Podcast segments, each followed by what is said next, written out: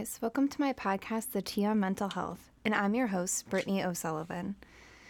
So, this episode starts my series on specific mental health disorders, and we're kind of going to look at what they look like in people, what some of the symptoms may be, things that you guys can do to help, and then we're going to end this series with, you know, the myth-busting section, so kind of debunking some of the misconceptions about that mental health disorder. I do have a couple spaces left. If you guys have any requests or anything that you would like me to do on any certain mental health disorders that either you experience or would like to know more about or know someone with. So I feel like, too, it is important to acknowledge that people are not defined by their diagnosis and that there is something that is in common with everyone that has a mental health disorder, and that is all that comes from pain, wound, trauma hurt, all of those things. So I think that's more important to look at the person than necessarily what they're diagnosed with. So today we're going to talk about major depressive disorders. Everyone experiences feelings of sadness occasionally, but depression is something different. It persists over time and can, can cause a variety of different symptoms. Depression is a medical condition that affects more than 300 million people globally, according to the World Health Organization. People sometimes call it clinical depression or major depressive disorder. And then I'm going to highlight for you guys the 13 most common symptoms of depression. Um, there is also several different types of depression, and it looks different in everyone. Um, symptoms vary among each individual, while anyone can experience some of these symptoms over time and time to time, a doctor will only diagnose depression when a certain cluster of these symptoms appear, and they have to persist for more than two weeks or longer, according to the DSM 5. Now, feeling sad or empty is one of those symptoms. Mood changes are one of the most common symptoms of depression. A person who has depression may feel sad or down for long periods of time. They may also say they feel empty or unable to feel joy or happiness. Some people, uh, some people maybe describe this sadness as despair as well. The second one is feeling hopeless or helpless.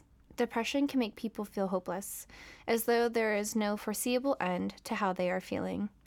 A, may, a person may also feel helpless. They may they may say or think that no one can help them get better and that they will always be in a state of depression. The next symptom is feeling worthless. A person who has depression may feel that they are worthless or they have no meaning in their life. They may believe that they are a burden to others or that the world or their family is better off without them. The next symptom is feeling excessively guilty. Guilt is a normal reaction after a person says or does something that they regret. But people with depression may have ongoing feelings of guilt that are inappropriate or disproportionate to their current situation. They may focus a lot of energy on this guilt that they're feeling and feel bad about themselves. And they think about what they have said or what they have done or even events from the past that happened a long time ago. Another one is no interest and pleasure in activities that they once were interested in or no interest at all. Some people with depression lose interest in things that they really used to enjoy, such as sports, going out with friends, music, and sometimes even sexual activity. They may turn down offers or opportunities to do activities or to be with others. The next symptom is anger and irritability. A person with depression may seem to be angry with others. They may become easily annoyed and irritated. The National Institute of Mental Health states that men are more likely than women to experience irritability and anger as symptoms of depression. However, these symptoms may also occur in women and children. Irritability also has links with other symptoms of depression. For example, if a person is not sleeping well and feels tired, they may be more prone to irritability. The next one is feeling tired and loss of energy. Some people with depression may find it difficult to get up in the morning because they feel so run down and exhausted. They may feel too fatigued to do everyday tasks such as going to work, cooking meals, doing laundry. They may spend a lot of time at home, resting in bed, or sleeping. The fatigue of depression can make a person feel as though they are always tired, despite getting enough sleep at night. However, others with depression do experience poor sleep as well. So the next symptom is actually insomnia or lack of sleep. So it could be one of the other, uh, or more. Some people kind of go through two like cycles of different ones. So sometimes they'll be sleeping really well or sleeping too much, and then other times they just can't sleep at all. So, according to 2008 research, about 75% of people with depression experience symptoms of insomnia. Sometimes a person with depression may be unable to sleep well, potentially having trouble either falling or staying asleep.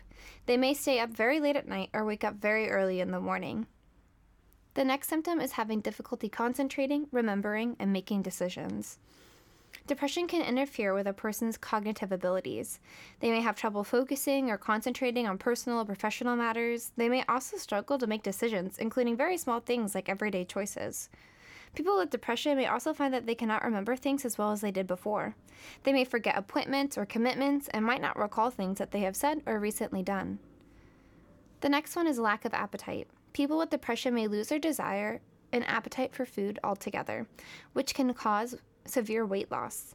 They may have little interest in eating and go for long periods of time without food. It actually, the feeling of depression sometimes kind of mask the hunger that you would feel. So you don't actually get as hungry. So you have like no desire to kind of eat anything. But on the other hand, another symptom is actually overeating and weight gain. So some people may eat more than what than what they did before they were depressed. Food can become like kind of like a comfort mechanism for negative feelings or a way to deal with boredom or just being alone. Depression can make it difficult for people to feel motivated to get outside or exercise. Combined with the increased uh, food take, this can also lead to weight gain. Another one is aches, pains, and physical symptoms. So sometimes depression can manifest itself physically with kind of unexplained pains that you don't really know. Like, for example, for me, I know when I'm really stressed, when my eye starts twitching or I know that I'm not doing really well and I need to take a break. I'm on the break, brink of burnout if my lower back starts aching. So, a person with depression may experience persistent physical symptoms that, that do not respond to treatment. These things can include, like some of the common ones would be like headaches, digestive disorders, and unexplained aches and pains. The last one is going to be thoughts of suicide or death. A person with depression may think more about death and dying. They can also think about suicide and how they could end their life. These thoughts are called suicide ideation. Sometimes a person may f- tell others about these thoughts. If someone is talking about death or suicide, this may be their way of asking for help, and it is vital to seek assistance. In severe cases of depression, a person may hurt themselves or self harm.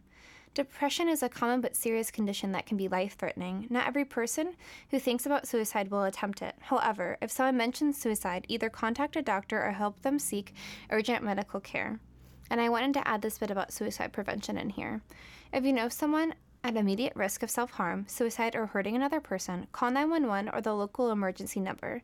Stay with the person until professional help arrives. Remove any weapons, medications, or other potentially harming objects and listen to the person without judgment. If you or someone you know is having thoughts of suicide, a prevention hotline can help. The National Suicide Prevention Lifeline is available 24 hours a day at 1 800 273 8255. Now, what does diagnosis look like with depression? So, having one of the symptoms that I listed above does not mean that a person has depression. For instance, other health issues and some medications can cause weight gain or insomnia. However, people who have one or more of these symptoms and are concerned about depression should still speak to a doctor. According to the American Psychiatric Association, a person who has depression will have several of the above symptoms for longer than two weeks. There's also no single test that can diagnose depression. Usually, a medical professional will evaluate a person's symptoms, family history, a medical history, and then make a diagnosis. They may also use specialized questionnaires and screening tools as well. So, what does treatment look like? Many people with depression use therapy, med- medication, or both to control their symptoms. It is important to go to schedule appointments and take medications as doctors prescribe them. Treatment can take time, and a person may not feel better straight away. Antidepressants can take several weeks to work, and many people benefit from long term psychotherapy. Also, too, most antidepressants take average eight weeks to get stabilized in your system. Some people with depression find that the following measures can help them manage their symptoms a bit be- better. And the biggest one is exercising, which actually can be as effective as medicine in some some cases. So according to the Harvard Medical School, One in 10 adults in the United States struggles with depression, and antidepressant medications are a common way to treat this condition. However, pills aren't the only solution. Research shows that exercise is also an effective treatment. For some people, it works as well as antidepressants, although exercise alone isn't enough for someone with severe depression, says Dr. Michael Craig Miller, assistant professor of psychiatry at the Harvard Medical School. And I wanted to add this bit about the exercise effect in there. Exercising starts a biological cascade of events that results in many health benefits, such as protecting against heart disease and diabetes, improving sleep, and lowering blood pressure. High intensity exercises release the body's feel good chemicals, actually called endorphins, resulting in the runner's high that joggers report. But for some of us, the real value is in low intensity exercise sustained over time. That kind of activity spurs the release of proteins called neurotrophics, or growth factors, which cause nerve cells to grow and make new connections. The improvement in brain function actually makes you feel better. In people who are depressed, neuroscientists have noticed that the hippocampus in the brain region that helps regulate mood is actually smaller. Exercise supports nerve cell growth in the hippocampus, improving nerve cell connections, which helps relieve depression. Another thing that actually helps people with depression and kind of manage their symptoms is spending time with supportive friends or loved ones. Abstaining from alcohol and illicit drugs because sometimes those can actually cause depression because they're depressants. And also, too, if you're taking antidepressants, sometimes it can mix with the chemicals and make you feel really drowsy and actually um, emphasize some of the symptoms that you were feeling. Also, too, trying some like coping mechanisms for like some stress management techniques such as yoga, journaling, Avoid taking herbs or supplements without talking with a doctor, as some of them actually interfere with antidepressants. You want to make sure before you take anything and you're on antidepressants, you contact your, your doctor or your pharmacist. And then breaking significant tasks down into smaller ones and only doing ones that are a priority. So, as you heard me talk about my self care podcast, I make a list of things and I label them from bigger to smaller and I kind of break down those tasks into smaller ones so I don't get so overwhelmed so it doesn't seem like I have so much to do. And then this next segment I feel is really important because if you know a friend or a loved one that is showing symptoms of depression, there are so many ways that we can help. You can ask them to see their doctor or another healthcare professional and helping them make the appointment if they find that useful. Offering support, understanding, and validation. Continuing to invite them to events and outgoings, even if they say no, it still makes them feel good and like they're included. If you can somehow reduce their stressors at home or at work, and helping them eat well and spending time with them outdoors can be really rejuvenating. Now, this next section of this podcast is called Things That Those with Depression Would Love But Are Too Scared to Ask For.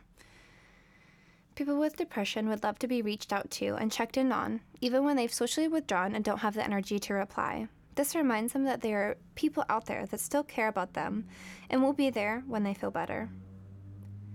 People with depression would love to ask for to be sat next to, even when they don't feel like talking. This will bring a sense of comfort and safety till the storm passes.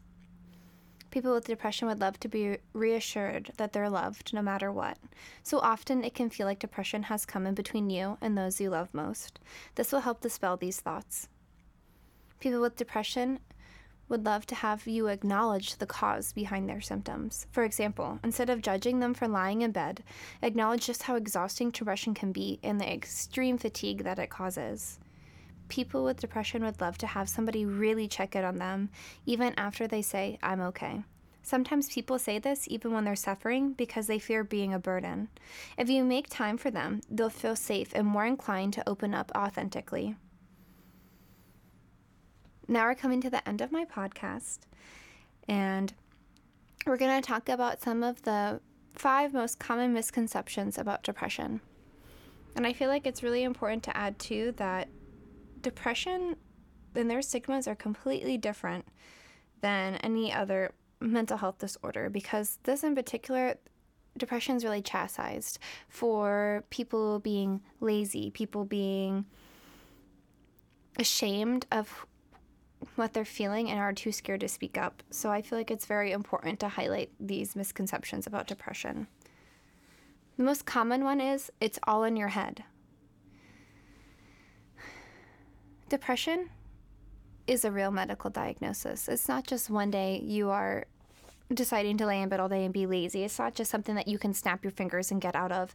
And that's so sad that our society has kind of normalized us kind of ignoring the fact that people really struggle. And it's not something as simple as flipping on and off a switch. So it is a real medical diagnosis. A lot of people believe something major or significant must have occurred in the sufferer's life to cause the depression, when in reality, it doesn't necessarily have to be something traumatic happen. It could be just situational. It could be something that happened to them.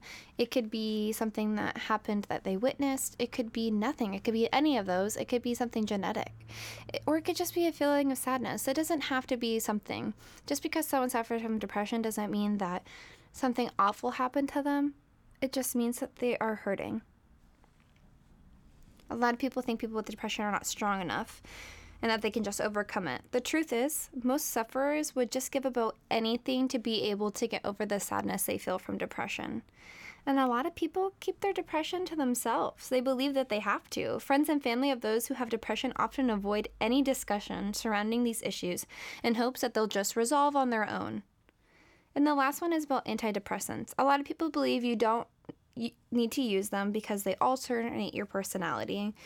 Um, but the truth is, depression usually doesn't resolve on its own. Contrary to what some people believe, antidepressants do not change our personality. Thank you guys so much for listening. And please reach out to me if you do have any disorders you're interested in and would like me to do. The next one I'm going to do is on generalized anxiety disorder. And I'm really excited about that. Um, I'm really excited to share with you guys what I know and kind of what I experience when I get overwhelmed and things that I have done to kind of help. So, I'll see you guys next time, and that's the tea on mental health.